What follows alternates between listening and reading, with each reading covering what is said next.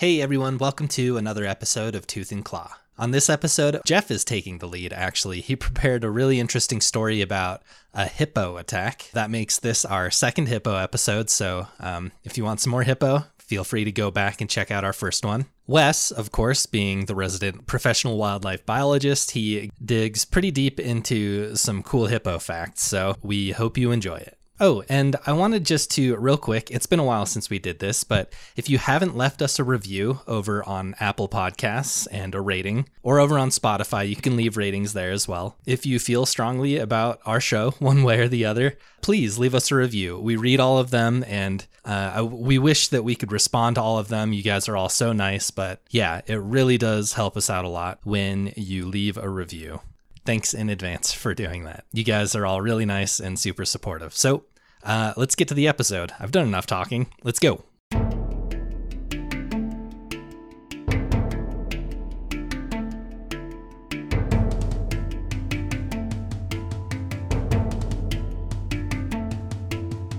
Uh, hey everyone, welcome back to the Tooth and Claw podcast. That's what I call Uh, it. I said the Tooth and Claw, which we don't usually call it the. So That's what We're getting fancy today. Justin Timberlake would have told us to name it. the Tooth and Claw oh, because of the Facebook. Yeah. Yeah. So Sean. Or wait, no, he would have told us. Myers or whatever is Sean Parker. He would say the opposite, huh? yeah. It was. It, he didn't want it to be the Facebook. He just wanted it to be Facebook. So we're tooth and claw. so I got. I want to set up a little historical remembrance for you guys. Okay.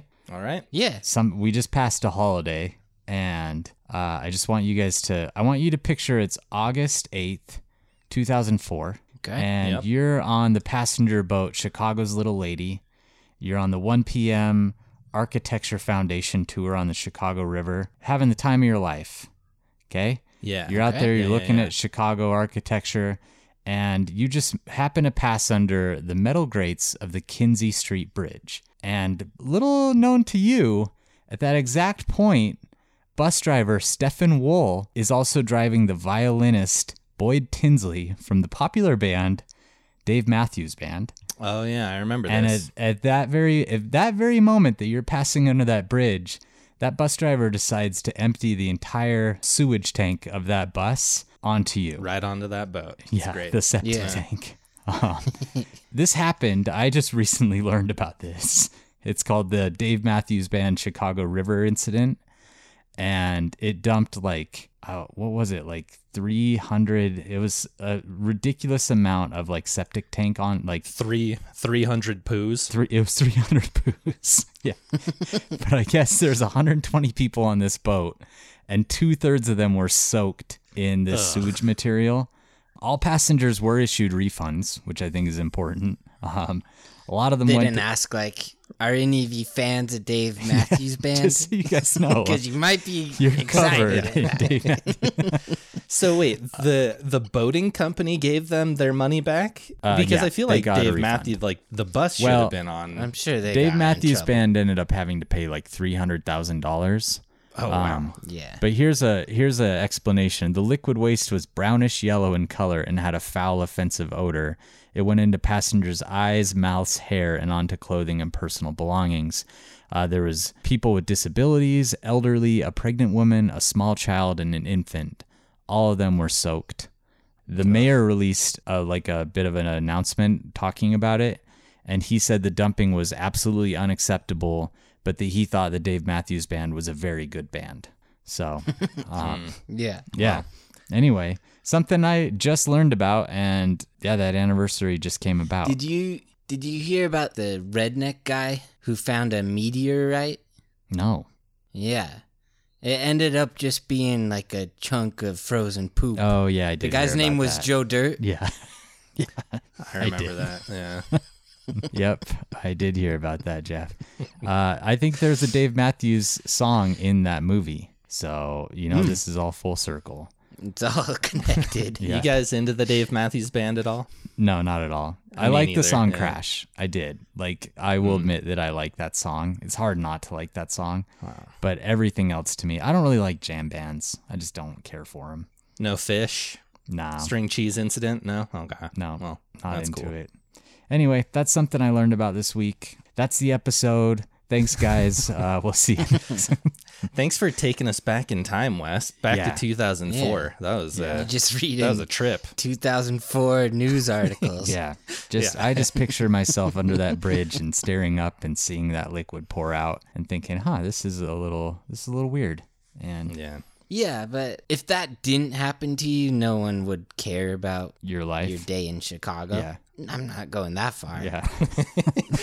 That's a little. Do you think? Do you think for some of those people that's the best thing that ever happened to them? Maybe Most probably the most notable. yeah. yeah. Like Yeah, at a party, they're like, "Hey, just so I you bet know, you even some of their family members. It's like I have an story. uncle Yeah. who Yeah. was in Chicago Yeah. and got Dave Matthews Band poop on him. Plus, I don't think it's really that bad. Remember at the end of Shawshank Redemption, Tim Robbins is like super excited. yeah, because he crawled through all that poop." I don't think it's because of I the mean- poop he was excited. like that's open to interpretation, I guess. Isn't he excited that he's like not in the poop anymore? Yeah, not in prison That's prison how I anymore. interpret Is kind of how I read No. it. He's like, oh, Every- every finally out of there. It's weird that you both interpreted this very differently. Every me. reading is valid. That's what I learned as Yeah. an English student. yeah. All right. All right. Uh, what so else- what are we doing? Poop. We're talking poop. Okay. The animal yeah. we're talking about today loves flipping its poop around. Hmm. True. What are we And- talking about? Let's let's intro the podcast really quickly. Uh, yeah. So Oh, We yeah. should do that. we're Tooth and Claw podcast. I'm Wes Larson. I'm a biologist. Been working with primarily large carnivores for the past 10 plus years, mostly bears. Jeff's my little brother. He was a tech on one of my projects for a bit. Now he's working with uh, invasive insects in Utah, also does some fly fishing guiding. Mike uh, is a friend of ours. That we I'm just, kind of you know- like your tech on your current project, if you Yeah. look at it that way. That's a good. That's a good way to look at it. Yeah. Okay. Yeah. Anime consultant too. Yeah. anyway, we tell stories about animal attacks, in quotation marks, attacks. You might want to call them encounters, that's a better word. But pretty much, we're telling those stories that people love to hear, but we're trying to tell them in a way that does the animals justice, that explains their behavior, why they probably reacted the way they did to the person, how the people might have been doing something wrong to trigger that attack or that encounter, and how we can learn from them. And we're, you know what, we're, we're trying to have some fun in the process. Are we having fun? so far. I'm having fun. Yeah. Most of the time. Yeah. We got a special episode today because I'm not going to lead it. All right. So who's You who's want doing me to it? do it? I guess. Yeah. I'll do it. All right. Whatever. I got one lock and loaded. Okay. This one's really cool because it's an animal encounter that turns into an animal attack. Ooh, What- perfect. okay. Yeah. That's on brand. like, wow. Sounds like a lot of our stories. Um, so, what do you guys think would be cool about owning your own pet hippo? Um, probably just the the fame and fortune that would come with it. Okay, you think you'd get famous? Yeah, you'd probably get internet famous if a you little had a bit. pet yeah. hippo. I think the coolest thing would be having, since hippos live in the water typically, or spend most of the time in the water, I should say. That probably means you have a pretty sweet pool or like a river or something. So that's that's what Yes. I'm most excited That about. That you have enough property to have a hippo is what Yeah. you're excited about. The hippo is like tertiary to my excitement of owning the hippo. What what tricks would you want to teach it? I would want it to open its mouth and let me brush its teeth. That's the main one. That's I pretty don't. much I it. don't kind of want to be able to like sit in its mouth and read a book.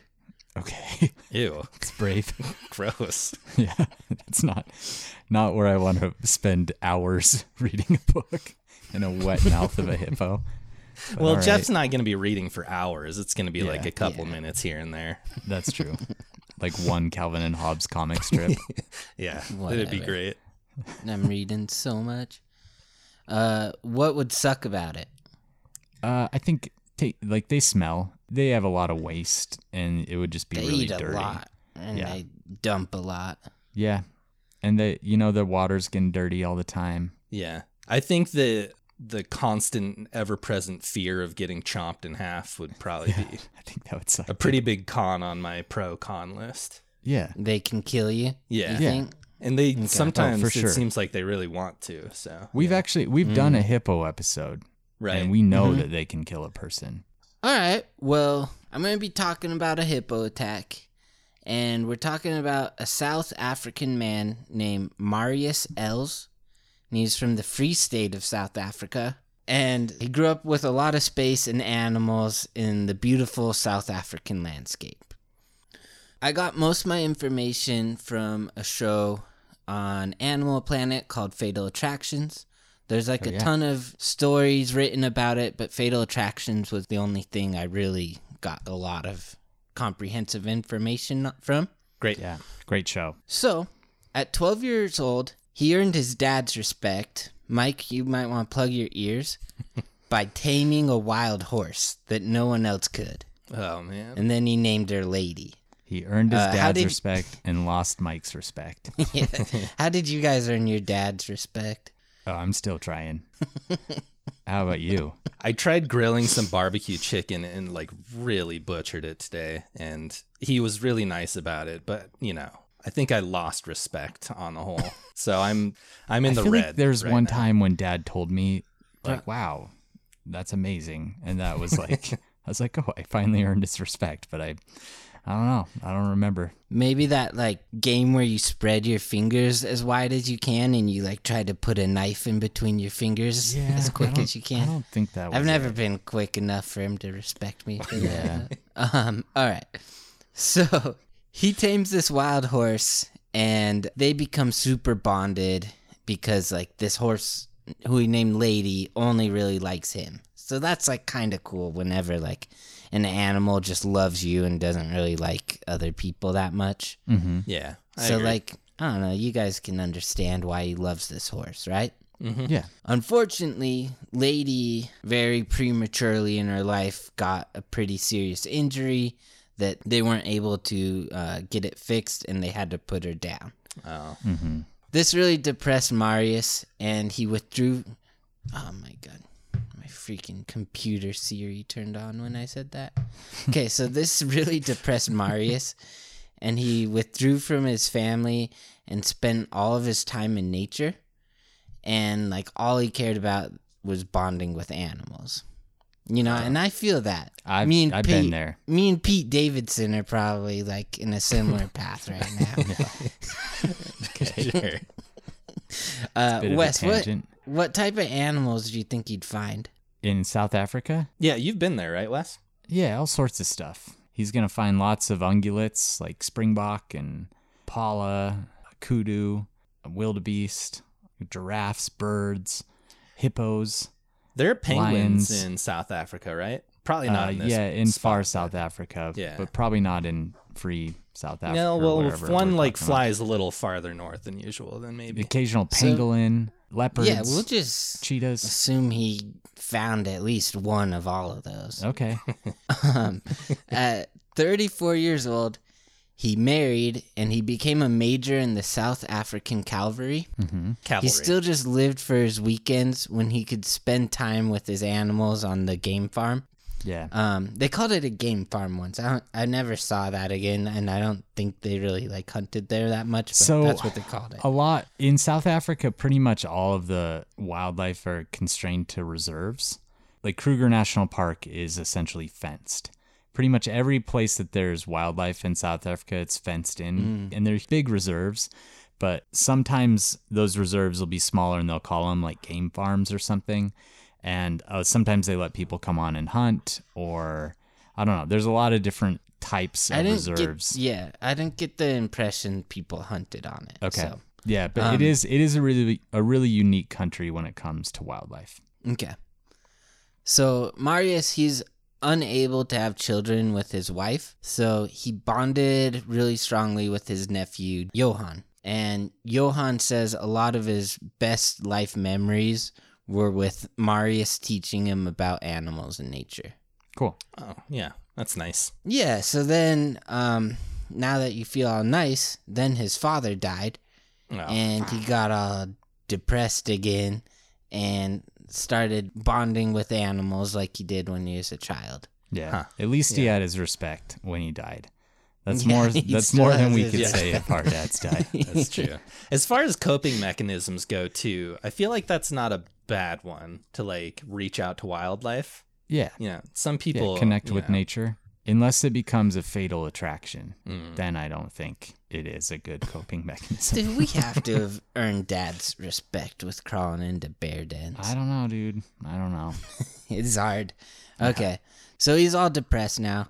But in 2005, a couple nearby rescued a three month old hippo mm-hmm. from the Vaal River, which is like a huge river in South Africa. And they kept it for a few months, and then the hippo, once it got to be like about a year old, got way too big for them to manage on their property. Yeah. So Marius found out about it and he decided he's he was gonna buy it and like he just couldn't contain his excitement for like getting this new pet. And like apparently he already had a rhino and giraffe on his land. Oh, But like the idea of getting a hippo, he was just like a new man. Do you know how So much he do you- bought it for? I don't know. I'd be interested to hear the going rate of a hippo. Well, by the end of the episode, we'll find out whether you can still ask him or not. Okay. Um, so, what do you think he would need? What do you think he would need for his new pet hippo? Like, what do you think he needs to do? Some kind of like big water enclosure. Mm-hmm. yeah, so that's what he does. He he builds a huge ditch and fills it with water, and then he buys Humphrey the hippo, and Humphrey. he, huh? Humphrey? Did we know that yet, or did you just slip I don't that in there you told for us that, that was his name until just now. That's a great Well, name. I just told you. Yeah, All right, it's a good name. I'm just throwing it in. Keep up. Okay. Okay. Yeah. so he goes and buys Humphrey the hippo, who he would feed a ton of apples to. Apples were Humphrey's favorite food, and the young male hippo bonded to him like a dog. They would go on walks together. Marius would hand feed him, and they would go and like lay down next to each other in the sun. Nice. Okay. so they were just like best friends right away, right? Were they both excreting blood mucus while they're in the For- sun? no, uh, Okay. Marius would use standard human sunscreen. Okay. But Humphrey and would go ahead and would, do the would do that for the sun. Yep. Yeah. Okay. Makes Um, sense. Good SPF. So Marius' family was really concerned for his safety, but they were also really conflicted because like he was just so happy with his new hippo, and the hippo was really happy with him. Yeah. But as Humphrey got older, there were signs that the hippo was becoming more wild. Marius kind of ignored him and just focused on the positives, which, you know, that's what everyone tells you to do, right?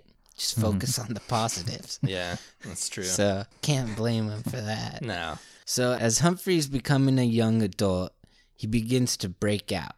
And one day he Oh, broke down their happens to all of steel fence. no, break out of his enclosure Oh, okay. Oh, okay. Yeah. he broke down the steel fence and went to a near to the nearby Vaal River where he was originally found. Val, I think it's Vaal River, I don't know. That's and up to it's. V A A L. okay. So I'm going Val. Val, sure. Val. um, and when escaping, Humphrey would approach people not knowing like that's kind of against the rules for most hippos to just go up to people. Yeah. But you know, he's been raised by people, so Yeah. he's just going up to everyone he sees. Wes, who was it in our family that? Well, whenever we'd say we were gonna run away, Mom would just say like, "I'll pack you a lunch." Yeah, we'd say we'd run away to Blue Mountain and kill rabbits for food, and they would be like, "Okay, we'll pack your bags and a lunch."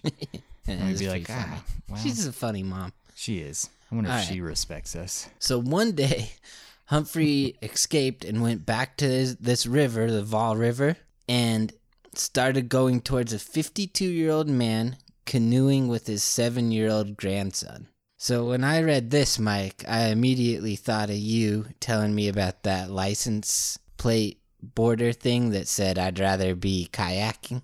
Oh yeah. Yeah. I got pretty worked up about that, didn't I? Yeah.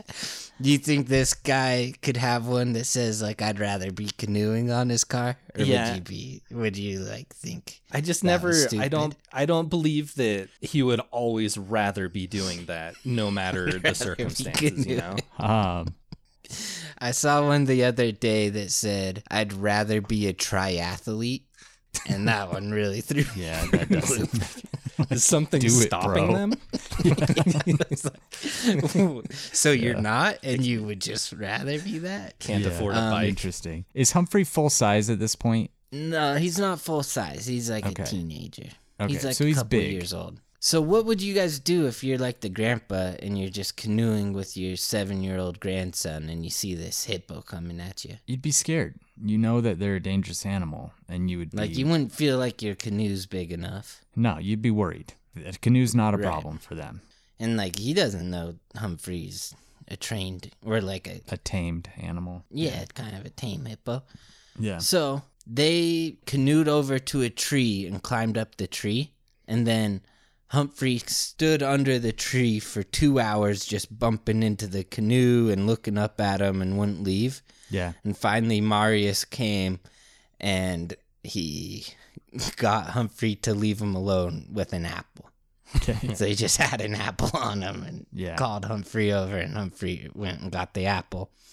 And Marius got a lot of negative attention because of this incident, but he's actually kind of happy about it because he's proud of himself for having a trained hippo Yeah. and he liked all the attention he was getting for it. And this made me wonder are apples kind of the bear spray for hippos and cassowaries? I you don't think? think so. You just need an apple? I just think it's like like with the horse. If you give a horse a treat, a lot of times you can get him to do what you want him to do. You know, big Well- ungulates like a treat. This incident did make him take it a little more seriously, and they electrified all their fences around Humphrey. And that made it so Humphrey stopped escaping. But then, with the new attention, Marius started bringing in camera people to come see the hippo and like see how bonded they were. So Marius would ride on Humphrey like every single week. And he would even run and jump onto his back as he was getting into the water. And then Humphrey would swim around in his little pond, but he would always keep Marius above water. Like he knew not to go too deep and like mm. they would just ride around in the pond and he would get wet kind of up to his waist, Yeah. but he was just riding this hippo around his property. I think I've Uh-huh. seen videos and photos of this dude riding his hippo. Yeah, it's pretty sweet. Yeah. It's bad, but it's pretty sweet. His dad would have been real proud of it if he was still around. really respected him. So he brings a cameraman to like come and film him riding his hippo around. And something about like the extra person there and the camera made Humphrey more agitated than normal. And Humphrey just kept throwing him off of his back and was acting like a little bit more agitated than normal. So this was where like some red flags started coming up, you know. Yeah. But it's kind of like Humphrey's not just like completely chill with him Right. anymore. So Humphrey's now a five-year-old male hippo, and like adult male hippos get to three thousand five hundred to like nine thousand pounds. This is a big old hippo now, you know. Yeah. Oh yeah. And one day in 2010, Humphrey charged Johan with his mouth open. Johan was just walking by some bushes and then sees this hippo with his mouth wide open charging at him. And he didn't make contact, but it really scared Johan. And like there's some real tension there. Then a little later, Humphrey full on attacked Johann and threw him 10 feet in the air. Marius was a hundred yards away, and he ran up to help after hearing Johann scream for help. And he ran up as Johann was being bit by Humphrey on the ground. Yeah. Oh man. And he got the hippo off of him, and then they took Johann to the hospital. And on the whole drive there, Johann was in a ton of pain. His back hurt, his leg hurt. And they get to the hospital. He has a broken pelvis from the bite. oh my gosh. Marius just like feels awful because like this hippo, he said, I'll bring it up later, but like this hippo, he treats him as a son. So like he's super conflicted. He's crying. He just feels so bad that he didn't prevent this attack. And then Johann feels terrible because like of all this grief his uncle feels. And they both more than like being upset that he got attacked, they're both just upset that the whole thing happened. Hmm, so he treats Humphrey as his son. Yeah. So do you think Humphrey was just trying to earn his dad's respect? Is this just a big circle of sons trying to earn their dad's respect? Maybe he thought Johann was kind of taking his trying role to as take over. Jealousy. Yeah, or he was just like, Dad, look how far I can chuck Johann up in the air. Yeah, yeah. So Johann ended up having permanent leg damage from the attack. Yeah. He was still able to like walk around, but it's just never been the same. Yeah, broken Yeah. pelvis is not a joke. Well, they got. I mean, Not they have a joke. ton of. We're not going to go through all the I facts bet you today. there's some jokes about that. yeah, there's for sure. Yeah. We're not going to go through all the facts, but if you go back to our other hippo episode, we talk about their jaw strength. They have t- they can have up to 20 inch long canines. They're amazing animals. They're and like Jeff mentioned, they're absolutely massive. They're the third biggest terrestrial mammal. So they're still counted as like a terrestrial mammal. So they're only Oh, like and I got some facts coming up. okay, Great. Um, cool. I won't get yeah, too deep like, into them. Those two facts come up. So yeah, right. that's a good tease for Jeff's upcoming facts. okay. So then after that, Marius is like pretty concerned about his pet hippo. So he goes to a local person named Tony Jobert, and he's a local hippo owner. And Tony told him that, you know, you have a five year old bull hippo, so like he wants to mate, and you have to buy him a female hippo and just leave it to be a hippo. So Marius wait. tells him, His What? solution was just to buy another hippo and then just let them go hippo. and be hippos. And also, he just went to like the local other hippo owner. yeah. yeah, the guy asked him like, "Do you have space f- for like another hippo?" And Marius is like, "Yeah." And then he's like, "Well, yeah, you need like a female one." You know that's So- exactly what Marius wanted to hear too. He was Yeah. like, "Yep, I got well, space." no, because Marius says you don't understand. I swim with the hippo, and like Tony's telling him like, you gotta just let it be a hippo, you know. yeah, Oh, So. Tony's like, Yeah. "Oh, you're crazy. You can't swim with a hippo. It'll kill you." So even really- the other hippo guy is Yeah, a little Mari- shaken like- by. Tony, who owns hippos, is like, "You're f- crazy. Yeah. like, stop Yeah. swimming with your hippo." really quick, uh, just a quick thing that I want to interject. I think it's important that people understand the difference between, and we've talked about this a little bit in the past, domestication and simply taming an animal. So if you tame a wild animal, you're that particular animal, you've kind of taught it good behavior. But at some point, its natural hormones and its natural behaviors and everything might still trigger and it might still decide to revert back to like a completely wild state domestication is very different. It's like over generations and generations and generations and generations, we've selected for particular attributes that we want in an animal.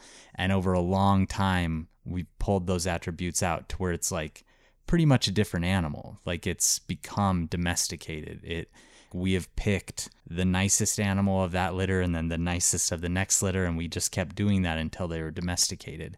And so it's important that people remember when you're just taming a wild animal, it's just very surface level. That animal has learned what it needs to do to like get a reward or to like get some attention from you, but it's not domesticated. It's tamed and it could very easily slip back into some really aggressive natural behaviors. Yeah, but Humphrey was like, you know, he's pretty cuddly. He's an exception. cool pet. Well, uh, yeah. he was getting those apples. We'll see what happens. Yeah, you, All right. But yeah, so to rewind because I really like the response here.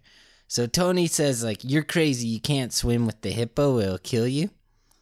What do you guys think Marius told him in response to that? I have no idea. Well, he told him I will never stop swimming with my hippo. Okay. you know, I like a man of conviction. yeah, so I, he's I bet that's that all ends he up being about. true.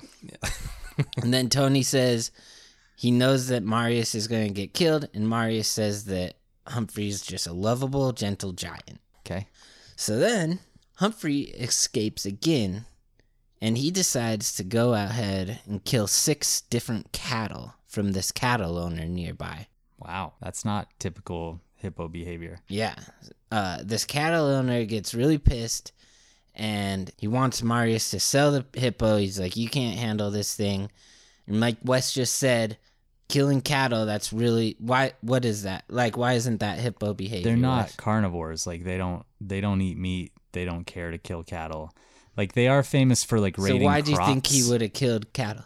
Probably just because he's like a hippo that's been kept in an enclosure all his life, and he like doesn't. getting stressed out with yeah, the he just- situation. yeah, he's just not acting like a normal hippo. And then Humphrey also reportedly chased golfers at a local country club when he escaped. So Marius finally gets someone called on him to come and investigate it. Uh huh. Wildlife Inspector Herman Jordan was called.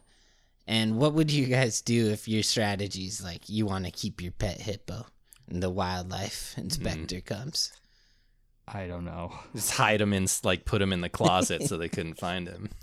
Well, Marius's idea was to show him that he could ride up. Oh on no! oh, Marius, no. And so, sorry, I keep saying I listeners. Say I'm mixing up however you're gonna Marius and. Marius. Yeah. but it's Marius. So he's like, I'm gonna show you. Like he's like my son. I'm gonna swim with him. And uh, Herman's like, No, you're not. And if you ever do that again, I'll prosecute you. You Wow. need to take heed of this animal or, or it's going to kill you. So Marius is quoted as saying, Humphrey's like a son to me. He's just like a human. There's a relationship between Humphrey and me, and that's what some people don't understand. They think you can only have a relationship with dogs, cats, and domestic animals. But I have a relationship with the most dangerous animal in Africa. So that's what Marius said. And, uh, you know, that kind of just shows you his perspective on his hippo, Yeah. which is really unique. It's getting a little too deep.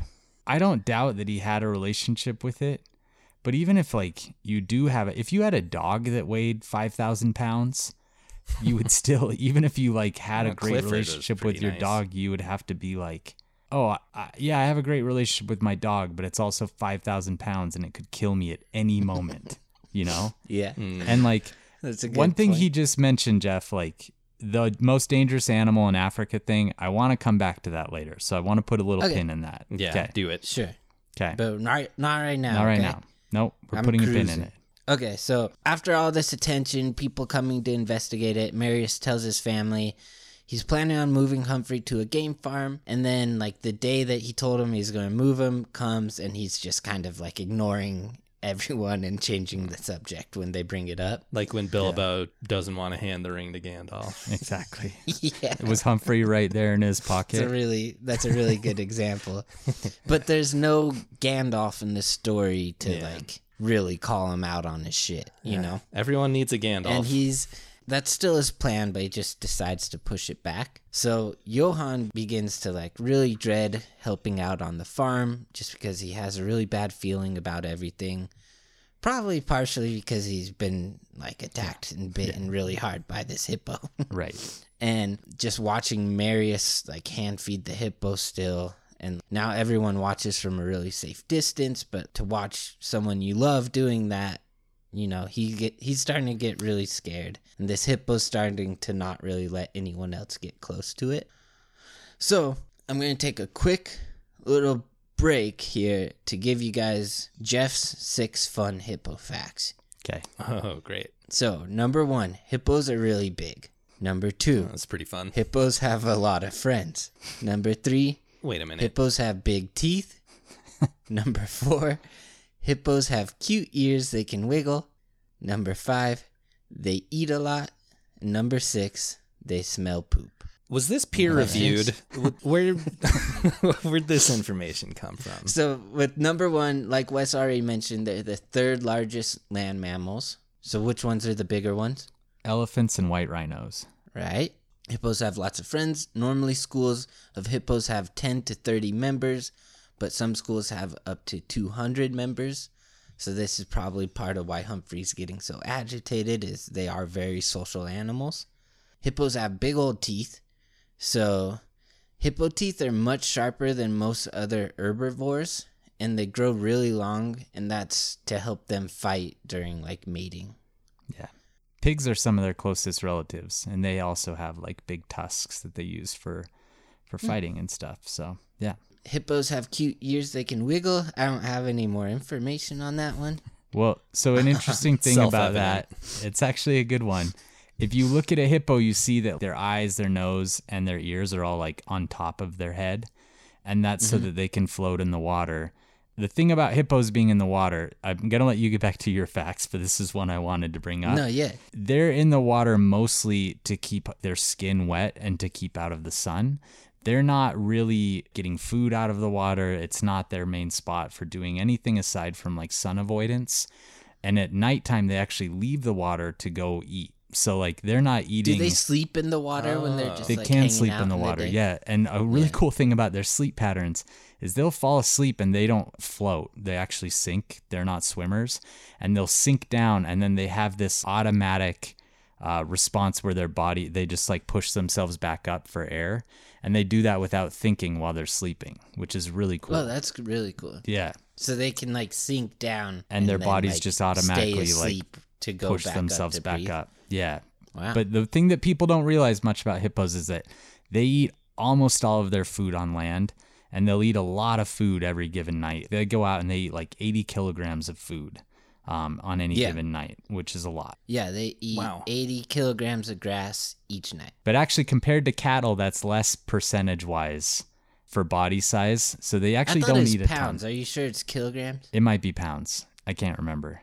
but it's a lot. Okay. It might be 80 pounds. I think you're right. It's 80 pounds. Well, Yeah. I mean, for a three to ten thousand pound animal, Right, I that's wouldn't not that much. Really, anything out? Yeah. and like for them that's like one point something percent of their body weight and like cows will eat 2.5 percent of their body weight every day so they still eat a ton but they're not get it's not that it. much considering how big they are yeah Love cows. all right Um, jeff sorry go ahead continue Number six, they smell poop. Hippos will smell each other's poop to determine if other hippos are friends or foes. So they can tell that by the way their poop smells. cool Okay. Wes, you have any other hippo facts you want to throw in? i have a bunch but i'm sure we're gonna do more hippo hippo episodes in the future so i'm not gonna i'm not gonna bore you with them I wonder what Those are some exactly what it is that they smell in the poo that makes them determine that it's a friend. What do you i think? don't know Yeah. I know the big males will like poop and then they flick their tail back and forth and it sprays it all over. And that's like a dominance thing. And that's probably to spread all their poop around so that all the other males are like, oh, this is the big the big guy. Yeah. So it's like spreading scent around. Yeah. It's kind of like that Dave Matthews band, Bus Driver. Yeah. Yeah. The Dave that's how Dave Matthews band like That's how they end every show. Gets new kind fans. of started their authority over the whole city of Chicago. I guess, yeah. That's kind of how I feel after listening to Dave Matthews You Band. you heard the mayor suck up to him. That's true. That's all because of the smell of their poop. Yeah. Yeah. And they just dump their shit on like 120 of his citizens. All right, so back to the story. 'Kay. One day in November 2011, Marius went to the water and started whistling and calling for Humphrey. He was biting an apple and wanting to feed Humphrey the rest of this apple he's biting. Mm-hmm. But something seemed wrong to Johann as Humphrey came towards him. Henny, a farm worker, was also with Johann and said Humphrey came at Marius with his ears pinned back. Wes, why is that bad? It's just a sign of aggression. It's it's the hippo telling him that he's not happy. to get a little more aerodynamic, probably. There's a few other things they do, like him running at Johan earlier with his mouth open. Like if they hmm. open their mouths, or if they ha- pin their ears back, or if they grunt or make a bunch of different vocalizations, those are all signals from a hippo that it's not happy with you. So Henny and Johann start calling at him to get away because Humphrey looks aggressive, and Johann got a real cold chill going all the way down his spine. He says it happened in a blink of an eye. Humphrey grabbed Marius and brought him into the water, biting him multiple times. Marius shouted Humphrey's name once while being bitten, but then was suddenly taken into the water. Henny went straight into the water to help and called to Johann, who quickly followed. They grabbed Marius under each arm and dragged his body onto shore. Johann then felt for a pulse and he thought he felt a pulse and, you know, he had some hope. But now that he's like looking back on it, he thinks that that might have been just like wishful thinking because the paramedics quickly arrived and they pronounced Marius dead at the scene Wow. and with the autopsy, they thought he died pretty instantly. Wow. So then Humphrey was shot by the family, and All of them Tony, together. the other. Firing squad. yeah. Did they blindfold him? Oh, I, just- actually, I picture one gun I shouldn't with all even their say that. on it. all I read was Humphrey was shot. Okay. Mm. And then Tony, the other hippo owner, was upset that they killed Humphrey because he has a female hippo named Jessica. And he seems to think that he's a pretty responsible hippo owner that's not going to get eaten by his hippos. Yeah. So that's the story of what happened to Marius Els in South think- Africa. Do you think Marius, how he said he always wanted to be swimming with Humphrey? Do you think like a little bit of him was still inside Humphrey when Humphrey died, so he was still swimming with him? He's still swimming with him today, I bet. Yeah. So yeah, I guess, well, no, I guess they both died, huh? You know, um, Johan's pretty brave to like to get Yeah. thrown up in the air by this hippo and have his pelvis crushed and everything, and then to be able to jump back in the water to save Marius Well, I is thought like this Henny dude too, like as Yeah. he was, he was like went right in there. That was like his first reaction. Yeah. well. The moral of this story is don't have pet hippos, right? Yeah, I guess so. Okay. Although it did look pretty cool watching him ride his. I don't think hippo. it's worth it. I, don't think, it's. worth it. I think you get rid of him once they turn three. That's the moral I got out I don't think that's fair to the hippo. Do you guys have any questions or comments? Yeah, I I, kinda- I, oh, I did want to bring up something that Wes just mentioned really quickly in passing that we covered a little more thoroughly on our last episode. But in cartoons, I grew up thinking hippo teeth were like kind of sawed off little nubs, but 20 inch long tusk slash fangs. It's pretty wild how, I mean, obviously anything that big is going to be dangerous, but they have some serious weapons too Yeah. in their mouth. It's crazy too because I feel like most animals with teeth that big, the teeth don't stay inside of their mouth when their mouth is closed. But these teeth fit up into their upper lip when they yeah, close they their kind of like fold into there. Yeah, it's pretty cool. Is now a good time for me to talk about the hippos being the most dangerous animal in Africa thing? Or yeah, do you want I have a two-parter thing, and I'm going to talk about Pablo Escobar's hippos. Okay. But that's kind of a conservation type thing, so we'll just we'll let you run with this first. Okay. Yeah. So while we're talking about hippos in Africa, I think we talked about this in our last episode, and I had a really hard time figuring out how many people hippos actually kill every year. And if you just type that into Google, like how many people are hippos killing, the number that always comes up is 500.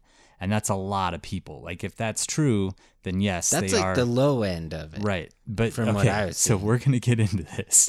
If that's true, then they are the most dangerous herbivore for sure in Africa and one of the more dangerous animals. Crocodiles kill a lot more people without a doubt, but hippos would be number 2 if that was the case.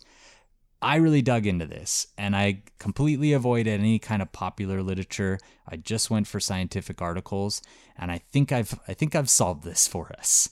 And it's not Okay. it's not what these popular articles say and I want people to think about like there's a lot of misinformation about animals out there. Like people think that polar bears are relentless man-eaters and there's just a lot of things that people have kind of like decided to agree upon, even though they're not true. And this hippos killing that many people is definitely one of those things. I'm not saying that hippos aren't one of the most dangerous animals in Africa, but they definitely don't kill 500 people a year. So I poured over all this scientific literature.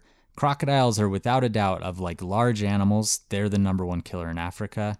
In a lot of the case studies I looked at, so the best information for this sort of thing is case studies where they'd look at a certain country, they'd take like a 10 year spread or something, and they'd see how many people died in those years.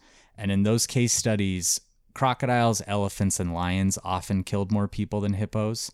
So then I was kind of like not knowing what to believe. And so I decided to look at the countries that have the largest hippo populations. And Zambia is the country that has the largest hippo population. They have 40,000 hippos, which is roughly 32% of all the hippos in Africa. So there's about 125,000 hippos in Africa, and Zambia has 40,000 of them. So you would think if any country is going to be responsible for a lot of hippo deaths, it's probably going to be Zambia. So I found a case study and they looked at human deaths from wildlife from 2002 to 2008. Crocodiles killed roughly three times the amount of people as hippos, and hippos and elephants killed roughly the same amount of people. So in that seven years, 2002 to 2008, so there's seven total years there, there were 65 people killed by hippos and 63 people killed by elephants. So I want to do just a little bit of math here, really quick, on those numbers. So 65 people died over a seven year period in Zambia. So that comes out to about 9.2 people per year over that seven year period. As I said later, about 32% of the roughly 125,000 hippos call Zambia home. So if 500 people a year were actually killed by hippos, you would expect to have a large chunk, like about a third of those 500 people, come from Zambia because about a third of the hippos live there. So 32% of 500 is 160.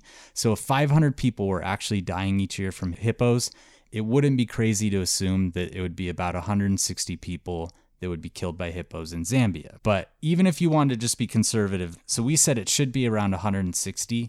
Even if you were to knock that in half and say, okay, just 80 people a year should be killed in Zambia, this study showed it's about nine people a year. So it's Wow. way less than what you would expect. And then there's another study in Mozambique, a really populated country, that showed 12 deaths from hippos over a two year period, so six deaths a year.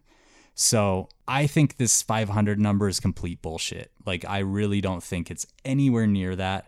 I can't find anything in any of the literature that suggests that hippos are more dangerous than elephants or even close to what crocodiles do.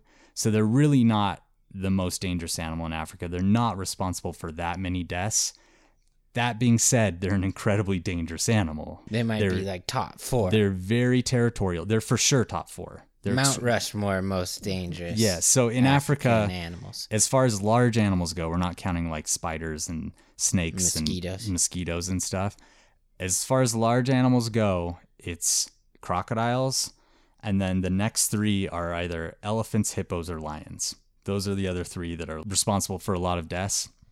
But none of them, besides crocodiles, are even close to 500 deaths a year. Interesting. So if you ever hear that thing, or if you ever hear hippos are the most dangerous animal in Africa, that's not true. They're not. They're territorial, aggressive animals, but they're not the most dangerous animal in Africa. What I've heard is they're the most dangerous land animal. They're not. That's the thing. That's what I'm Crocodiles aren't land animals. Elephants, in every case study I read, aside from the one in Zambia, elephants were responsible for more deaths by a good margin, usually like twice as many. So, yeah, they are dangerous. Like, don't get me wrong, they're super dangerous. But that 500 number, I think we can throw that completely out the window. Well, myth busted. Myth busted. That's been sitting with me since our last hippo episode, and it's something I couldn't stop thinking about. No, that I was really curious. So Yeah. thanks. Yep. Okay, so I'm going to go into our conservation, and I'm getting real specific on this one. I mentioned it in our last hippo episode, but this time I looked into it a lot more. And as the listeners may or may not know, there's a pretty decent hippo population in Colombia. And it's really random, and I'm going to explain why they're there and like how they're doing and what the country is doing about it. Okay. So, I watched a documentary called The Hunt for Pablo's Hippos. And in Hacienda Nápoles, Pablo Escobar, one of like the biggest drug lords in the history of the world, at his height of power, he's like the sixth richest man in the world. So he made this huge playhouse farm ranch out in Hacienda Nápoles. And he had like I'm just picturing a huge playhouse. it seriously With was swings and there's like a ton of like dinosaur collection there where he just Oh, has wow. like a ton of dinosaurs made out of cement that are like triceratops is like stabbing another dinosaur and stuff and it's like I don't know, it's like funny like little kid stuff but Okay. he starts collecting stuff and then he starts an animal collection and he gets elephants he gets giraffes he gets like a ostrich monkeys a bunch of different animals. And then he gets four hippos which were like his favorite animals of all of his animals. And i read or like there's this guy on the documentary that took care of the hippos for him.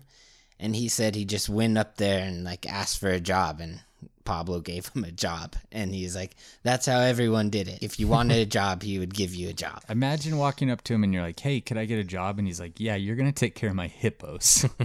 I'd be so stoked So Pablo then opened his zoo to the public free of charge, and there's like a ton of people who went and like took pictures with his animals, and one of them's name was Yeah, I was gonna ask if the hippos had names. her name was Gina. I I'm trying to read my note here. Oh, is this a her visitor? first. We're Okay. just gonna go. It's Gina Serna. I'm just gonna go by her first name the rest of the episode though, Gina. And she went there and got a picture with his monkey when she was like a little girl. And the reason she's important is she's now in charge of all the hippos in Colombia. Like the hmm. government put her in charge of it. So like she went to Pablo's farm. Like everyone really loved Pablo Escobar before the drug war started. But then like the drug war started, he got super violent and Gina's father was actually killed by one of Pablo oh, Escobar's wow. bombs in an Wow. apartment. So in 1993, Pablo Escobar was killed. A lot of his animals at his zoo died, and then a lot were given to actual zoos. But the hippos were just left alone in the ponds, and like they didn't do anything with them. Do you think Gina like- had the respect of her dad before he died? I do. Okay. She was pretty young, so it might have been hard at that point, you know? She didn't have enough time. That monkey Hopefully- picture wasn't yeah. enough. I don't know. All right. Um, so the hippos were left alone in the ponds. They started to breed, and then they trampled down the fences and escaped in like 2009. And part of the reason that the hippos escaped is like hippos are really social animals, but the big bull hippos will like assert dominance over the other males, so that will like prompt some of the males to want to leave and like find new areas. So once these hippos started growing up, some of them break through the fences and like left. So yeah, hippos are like breaking out, and then there's one huge hippo called Pepe that broke out and like was terrorizing fishermen. There you It go. Mike. Killed. They did have names. Pepe the It hippo. also killed six different cattle, so a lot like Wow. Humphrey I don't know why they do that. And uh, territorial, maybe. I don't know. Yeah. then like the army went after Pepe and killed the hippo. No. and a bunch of Colombians went in the streets and like protested the hippo being killed because the picture went viral. Mm-hmm. So a judge ruled that you can't kill hippos. It's illegal to kill hippos. so that becomes the law in Colombia now is like no one can kill hippos. So now Gina's called to like get control of the hippos. She calls this guy in South Africa named Chris Hobkirk and he just like has a lot of experience with hippos in South Africa. This point, there's 30 plus hippos in the lakes in the town of Naples, which is like right where Pablo was, and there's just like this community of houses, and they all love the hippos, but there are like hippos there. There's videos of hippos walking through the streets in like towns in Colombia, and it's like it's pretty crazy. So Gina and Chris set up cameras the first day Chris gets there, and they want to figure out what these hippos are doing, if they're leaving like the fenced area, if they're going and like breaking free. And the first night they see eight hippos leave the fenced area and are eating grass. So it's like, okay, so these hippos are like out of control. Right. And then they go to this little town a few miles away and they go to the Corcana River. There's this local fisherman who says, like, oh yeah, I see hippos where I fish on the river. And he's like, I'll go take you to see him. And like he drives them down this river for a long time. And then they see this big old bull hippo. And then they also see a female hippo with a baby hippo. And these are all just hippos out in the wild in the river. Right. So this is like the first time anyone's ever like filmed hippos out in the wild in Colombia that aren't just in this Naples area. Right. It's like the So newest at this Jurassic point- World movie. yeah. Gina's like, we got a real problem on our hands.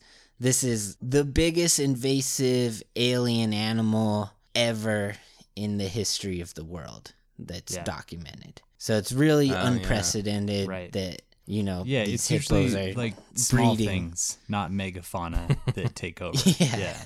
But like Colombia is perfect for hippos. Like in Africa, a lot of times females won't breed if there's a drought and they'll go mm-hmm. like a f- three or four years without having a baby. But in Colombia, there's a ton of rainfall, so these female hippos can have babies like Yeah, and a ton all the time, and they can have up to 10 babies in their lifetime. Yeah. Yeah, and that's the other thing. There's just like tons of grass everywhere. Well, that's so that's the thing about invasive species is like in their natural environments, there's like a system of safeguards that have kind of existed to control their population at the right levels, you know, so they fit in just the right way in their ecosystem. But when you put them somewhere new, those things don't exist, and it could be really bad for them, and they just immediately die out. Or it could just be like the best situation ever for them, yeah, and they just like proliferate like crazy, like and that's what's happening. pythons in Florida. Exactly. Like no natural Yeah. predators, tons of food, great habitat. So yeah. And the problem is they're killing the animals that already lived there. Right. These farmers in this river said they used to see manatees in the river and they haven't seen manatees the last few years. And then a bunch of the fish are being killed off from Their the waste. feces of the hippo and stuff Yeah. like that. Yeah. So, like, some of the people don't like them, but honestly, most of the people in Colombia seem to just love that they have hippos now Yeah. which is just crazy. So there's been hippos filmed in the streets of the town of El Doradal. And then apparently someone was saying that in the documentary they interview someone who claims that there's a black market for hippos and that people can buy hippos for $300. Oh my gosh. You serious? And then he tells them about this guy who bought hippos and they like go to his property and there's just two hippos there. Jeez. Yeah, so it's like getting really out of control. You know, you how how can you control the population when there's like a whole black market for it? Right. So in the end of the documentary, they trapped these hippos into a old cattle fence thing. And it's just a mom and its baby. They use like a trail of carrots to lure them in there Oh. and then they tranquilized the hippos, which I guess was like super dangerous because hippos are, don't really do well with sedatives, and mm-hmm. also it's hard to penetrate their skin, Yeah. and also hippos will go into the water, and like both these hippos did, and then they could drown if they're tranquilized and like go into the water. But they tranquilize them both, and she so Gina's a vet and she actually cut open a hippo and it took her 2 hours just to get through the skin and then she ended up uh, sterilizing the young baby female hippo Uh, yeah. and then they like drive 30 hours and take this baby hippo to a zoo but like it's this huge process just to sterilize A one single hippo one. Yeah. Right. yeah Oh. and in 2020, there was 60 plus unsterilized hippos in Colombia. So I just looked it up, and in 2022, they think now that there's 133 hippos in Colombia. Wow. So they're like spreading really Yeah. fast. Yeah, That's from to take care of Alexander von Humboldt, a biological researcher. Yeah. Okay. And then in March, Colombia finally declared hippos an invasive animal. Good. Yeah. So now the plan is still to sterilize every hippo. And watching this documentary, The Hunt for Pablo's Hippos, it was just like they were doing everything with the smallest amount of resources. Right. Like to pick the hippo up, to transport it, they just got like 30 people to lift it up. Yeah. Well, like, they now- need like cranes.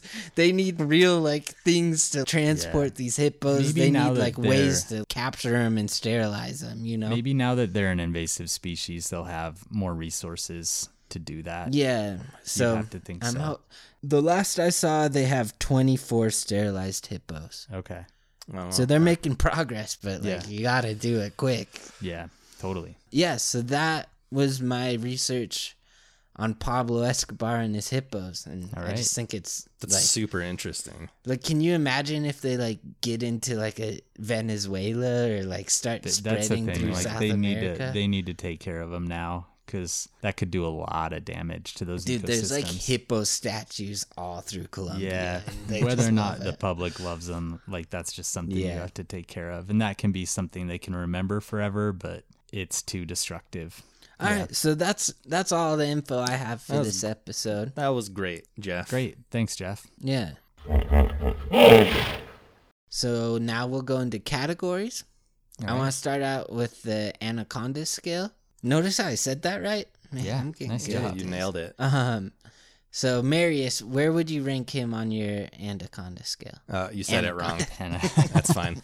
So I I'm all mixed up now. Who's the Jon Voight is all the way on the bad end of the spectrum? yeah, he's bad. But Okay. he's he's who I'm picking for Marius, And me too, I think. without yeah, a doubt. especially where he like got people close to him in Yeah, danger. he endangered Yeah. other people. while He like thought he could tame a wild animal, and he uh, ended up paying for it with his life. He's a Jon. He's a Jon Voight. Sucks Who, that it happened who to would him. you would you give more ouchies to Marius or Johan? Oh, are we doing ouchies? Uh Marius. Yeah, I'm gonna move on to ouchies. I think I'm giving Marius seven ouchies. Sounded like I mean he died, but it sounded like it was really quick. And then Johan, I'm gonna give seven as well. Femurs are supposed to be the most painful bone to break. I've heard. I'm it was his pelvis though. oh, it was pelvis. I shoot. Yeah. I mixed that up. Well, that would suck too. So Yeah. yeah. I almost feel like Johan's pain is worse. He had Well, to like- watch his friend die too, or his relative or whatever. Yeah, Don't forget about a lifetime of emotional damage. Marius that died Marius pretty suffered. fast. Yeah. Marius. At, his, at the hands of his best that. friend. Yeah. Oh, that's I. I would say Marius at five Five. and He Johan died, seven. right? He died. Did I forget? He died so fast. Five dude. is what we've given people for like breaking an arm, and he died. Uh, I'm sticking to it. All right. I'm gonna give Marius an eight and Johan a five. Okay, I'm giving them both Yeah. sevens. Okay. What would your guys' ideal pet be if there's like no moral implications and you have like unlimited resources and land? A red panda. Because this one was pretty sweet to me. I want a red. Right I want a red dog. panda. okay. Hmm. I don't want anything that's big enough that it could kill someone. or that would be expensive. Well, I guess financial is not an issue here, but still Yeah. feeding a huge animal all the time would kind of Yeah. Well, yeah, that's why I put that Yeah. caveat in. Right. Yeah. Not only It's still a expensive, lot but of it'd work, kind of just be a lot of work. yeah. That's why I want a red panda. I feel like Dude, it I want a wants to hippo sleep. now that just acts like my dog. Mm. All right. I want a condor. anything? Yeah, condor. Okay. Because I feel like they'd be able to take care of themselves. I Plus, feel like, like, they'd they're just- smell really bad. Would they? I don't know much about like 'em, I vultures guess. smell terrible. I just like the movie like. Condor, man. but condors aren't vultures. But okay, I accept your. I accept your. Thanks. Your Okay. answer. And then because of Pablo's hippos, we're gonna do favorite pop culture drug dealer. All right. I don't know what this says about me, but I thought of so many so fast. So I There's must a just have a lot of ones. There are. yeah. So I'm just gonna go with the most recent drug dealer that I've really gotten into. So there's recently finished trilogy of books called the Greenbone Saga, and there's a crime syndicate family called the Kauls, and they I can already see Wes just glazing over and checking My eyes out. are glazing. Anyway, over. they're a drug dealing crime. leave it up to Mike family to pick a so. reference that no one's ever heard of. Books are good. I recommend them. All right. Fonda Lee, great job. I'm picking. I picked a, a comedy one and a serious one. So for comedy, I picked the t- the duo of James Franco and Danny McBride in Pineapple Express, which Mm. I think is one of the funniest movies ever. And then I picked That Avon. would just be James Franco. why? Danny McBride's a drug 'Cause he's dealer, in the that, only- isn't he? Oh, you're right. I'm sorry. Yeah. I was thinking of the other dude. And then I'm picking Avon Barksdale for my serious Nice. drug dealer Yeah. Yeah. from The Wire. I thought of someone from The Wire, but it was Marlo Stanfield. I I loved Really? Avon. Yeah, I, was I don't know why. Avon. Yeah. They're all great. That that's that's an amazing show. I'm gonna go with just personal choice. I'm going well, like I don't know how to say it. A biased choice. Okay. I'm going with The uh, guy down the street. Wagner. Pablo Escobar in Okay. Narcos Yeah. because I met the actor Wagner Moura and he's the coolest dude ever. He He listened cool. to our daddy daughter date episode on the podcast and told me that was really intense when I sent it to him. Oh, cool. But he's like the coolest dude ever. He bought me a bunch of He's lobster sandwiches. So great in that Oh, role man. too. And like he was amazing as Pablo Escobar. Wait, he And, bought like- you a bunch of lobster sandwiches. yeah. okay. Uh That's what it takes to get Jeff's vote. yeah, I want to shout out Scarface. That was probably my runner up. Tony. All right. Uh, I also want to shout out Cain from RoboCop 2, which I admit is an inferior movie, but Tom Noonan is incredible in that film. Oh my He's What about so like good. Tony Soprano? Yeah, He's he's not really a drug dealer though. I mean, he is, but Probably. Sure, yeah. okay, that's a stretch though. How he sells drugs? Yeah, but he like they do so many other things. It's organized crime. I don't know. Sure. I also like Brad Dourif. What's his name? Something Wyatt in. I, this just came to me. I've been watching Miami oh. Vice a lot lately. You're such a Brad Dude, Dourif fan. freaking I love Walter Brad. White. Yeah, I thought of him. That's my all-time favorite show, probably. But I Lara? stand by my stand by my choices. We can just keep listing drug dealers all Yeah, night. that's a good. There's a lot. Yeah. Let's do it. I'm in. No, Ricardo Okay. Diaz, Listener question. GTA Vice City. Mike, you want to start us off with Patreon? I do. We got a couple. So I want to double up for Nora. She has one question I thought would be nice for all of us to get into, and then one maybe more for Wes. But first question they have is How do you get out or into pants or sweatshirts slash shirts that are inside out or when you're exhausted? Do you wrestle it or fold it or pull it out neatly? Or do you have a dance to get out of it? How do you deal with that situation? To get my sweats off, I just like get get it to where my like feet are above the heat my heels are on top of it. Then I just walk backwards until they like come Oh off. yeah, that's a that's a nice trick. I pull And then while you're the doing waist. that, you can take your sweatshirt off, and then it's like Mm. Two birds with one stone. Are you like oh. a floor a floor clothes guy, or do you try to put them away and be a little neat? half and half. Depends. Yeah. Some days I'm some days I'm neat. mean- some days I'm floor clothes. It's pretty easy when you're like taking your clothes off because all you have to do is throw them in the basket. Yeah, I'm not sure I fully understand the question, but I just kind of There's a lot. I pull my I shirt feel like off there's from like the three bottom. questions in one. Yeah. and then I also just take my pants off from the waist. That's weird. That's crazy, dude. That's how I do it. It's pretty normal. I feel like. Okay, second part of the question. Maybe Wes, you have some insight on this. You guys mentioned that the rabies vaccine for humans can be like 10k dollars plus.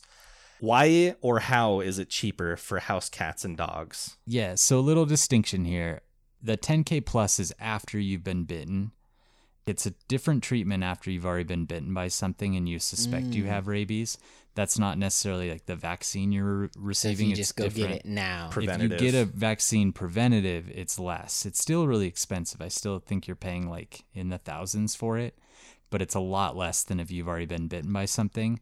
But I think the reason it's so much more expensive for people is because they make it from like an immunoglobulin, like they make it from human blood and it's really expensive to make it from that to like separate all the parts and to do this process to make the rabies vaccine. And for animals for whatever reason it's just much easier. I think there's no like kind of fda oversight and they can just make it from the cheapest most accessible kind of ah, components but for humans they have all these crazy rules that they have to go by and so it gets really expensive dude, it's a it's such a scam that so many humans are just like really generous and give their blood for free, and then like when you need it, it. you have to like pay for it. I know. The biggest scam is we're talking the US here. Other countries, you can get rabies vaccines for free or like for very little. And if you get bitten by an animal that you suspect to be rabid, they'll like treat you for free too. This is an American problem. This isn't in other places. Man. Yeah. I got some Instagram questions. Okay. From Nick Greeny, if you were to pick an animal for each other's personalities, what would they be? Hmm. Mike would kind of be a horse. Pretty You loyal. think? Loyal? Yeah. Get out of here. Loyal. I think I would actually pick a bear for Could get a little wild. A bear. Mike likes For you? sleeping. No, for Mike. Oh, for Mike. he likes Yeah. sleeping he like Mm. can be he can get really angry really quickly for the most part he's like really fun to be around though and like but he's also like likes a dark spot just to sleep and hang out I do kind of like binge eat too. You know, if there's a big Yeah. bowl of berries go- in front of me, I'm working my way through them in one I might sitting. go sea turtle for Mike. why Because he loves swimming and he's pretty chill. okay uh for jeff i would say i think i would say yeah like a sloth is the one i think of No, it's because I was animated as one. yeah that might be it or I like that. Sloths are sweet. But Yeah. it's not like you're. that's like my nickname growing up. it's i don't think it's It's like a little offensive. it doesn't mean you're slow like mentally but i just think like Kinda does. No, they're not slow mentally. They're just like kind of slow moving. You don't think they're mentally slow? They're probably not. pretty. you think they're like thinking really fast as they move one? I don't think they're more per hour? mentally slow than like other animals. I was thinking sea turtle for you, Jeff, but for Wes, I'm going with a fox because he's Huh. curious. They're usually, I don't know, I think foxes are usually depicted as being like kind of sharp witted.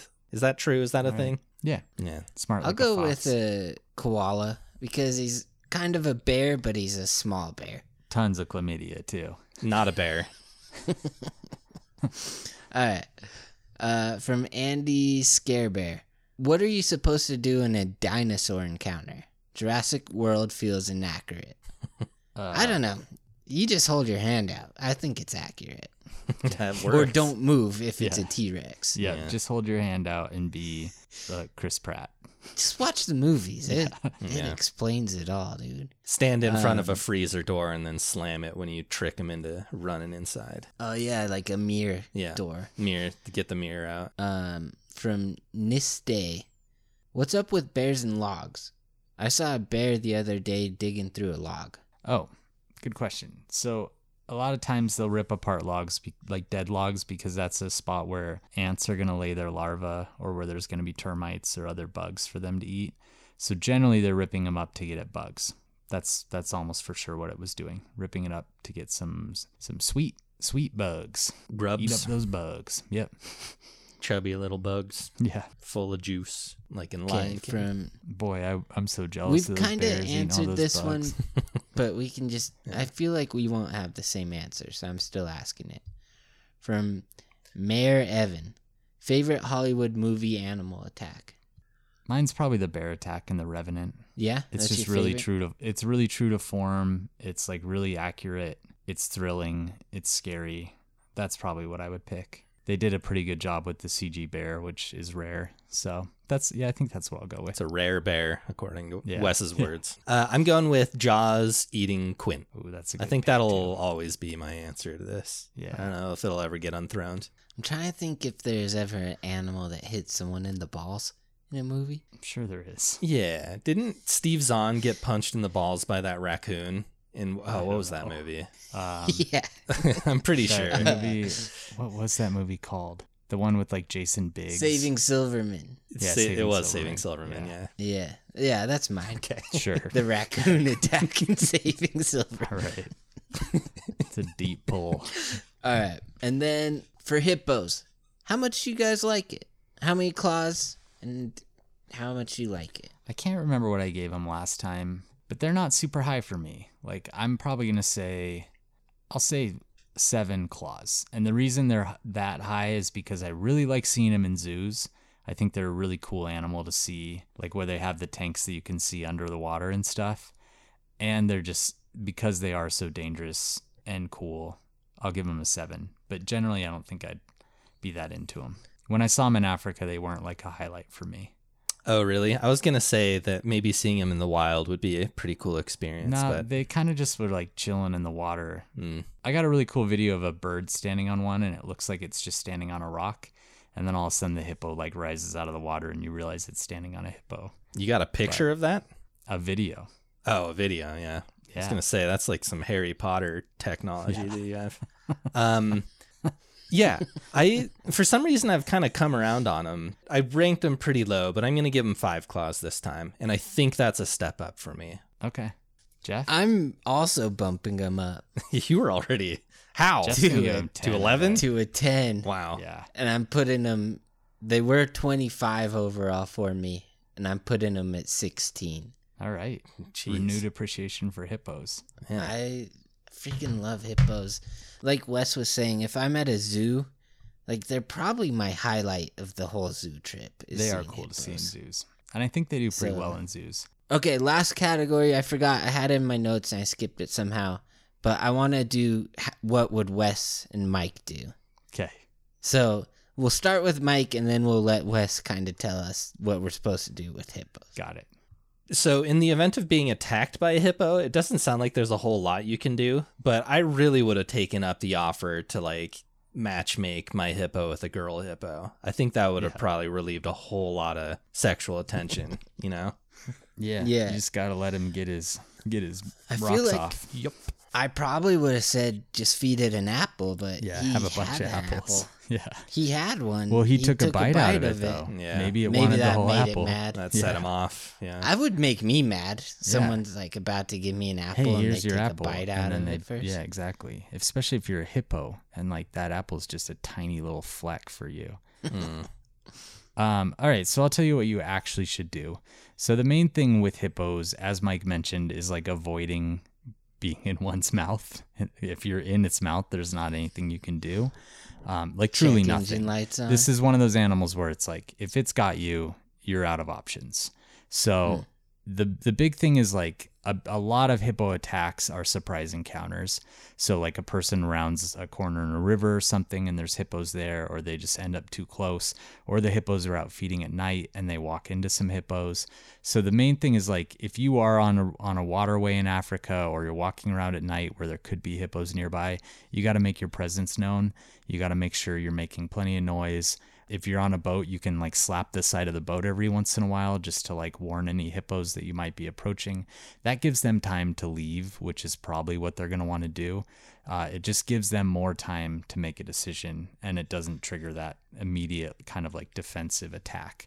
If you are around hippos, you want to look for signs of aggression. Jeff mentioned one earlier, like the ears going down, yawning, vocalizations. Those are all signs of aggression in hippos. If you see those things, you want to get out of that area pretty quickly.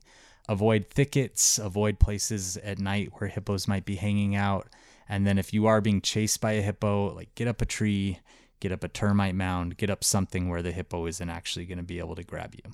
Those are the main things that I've learned. But again, it's avoiding with them, it's 100% avoiding the encounter. Once you're being attacked by the hippo, you just got to hope it doesn't want to kill you because it's totally capable of it. It seems to me if you run away, they kind of give up quick. They can be really you. fast. It, it just depends. And like, yeah, you could run from a hippo. Running from a hippo isn't a bad idea. When we're talking about any ungulate, and hippos are ungulates, running isn't ever a bad idea. It's a bad idea if you're in a canoe on on a the river. water. Yeah, that's true. Otherwise, it's not a bad idea. but you, they're not a predator. You're not triggering a predatory response by running. A lot of times, all it wants you to do is get away. So if you can run away, by all means, run away. But if you're in the water or something, the main thing is making sure it knows you're there before you surprise it. Okay, well, that is my episode. Thanks, Jeff. Um, Yeah. Ooh, ooh. Thanks for listening. My Yeah, pleasure. hopefully- Thanks, everyone out there. I'd do it again. Hopefully, sure. you guys. Hopefully, if you guys listen to this whole episode, you don't end up buying a hippo as Yeah. a pet. and hopefully, your You know, dads are all if- proud of you. If like Yeah. ninety nine percent of the people who listen to this episode don't end up buying a pet hippo, I'll feel like I accomplished something. today. Job well done. That's great. Yeah. Yeah. I don't know if that's the best statistics. You know, Um, set attainable right. goals. Well, Alright. thanks again, everyone. Again, if you hey, if you want more episodes that are led by Jeff, or if you're curious to see what a Mike led episode might be like, Gets because I promise you, it's wild, it's fun. Uh, check out our Patreon or check out our Apple Grizz Club because you're gonna get a lot of content, like a lot. And we have the same content on both platforms. We have Yeah. all the episode, bonus episodes on Patreon and Grizz and it Club. pretty much costs the price of like four or five apples. So I mean, that's a pretty good deal, I think. hmm Four or 5 apples a month for all that bonus content seems worth it to me. Way cheaper than a pet hippo. Yeah. Yep. All right. Well, we'll see you guys later. All right, We love, love you you. guys. Bye.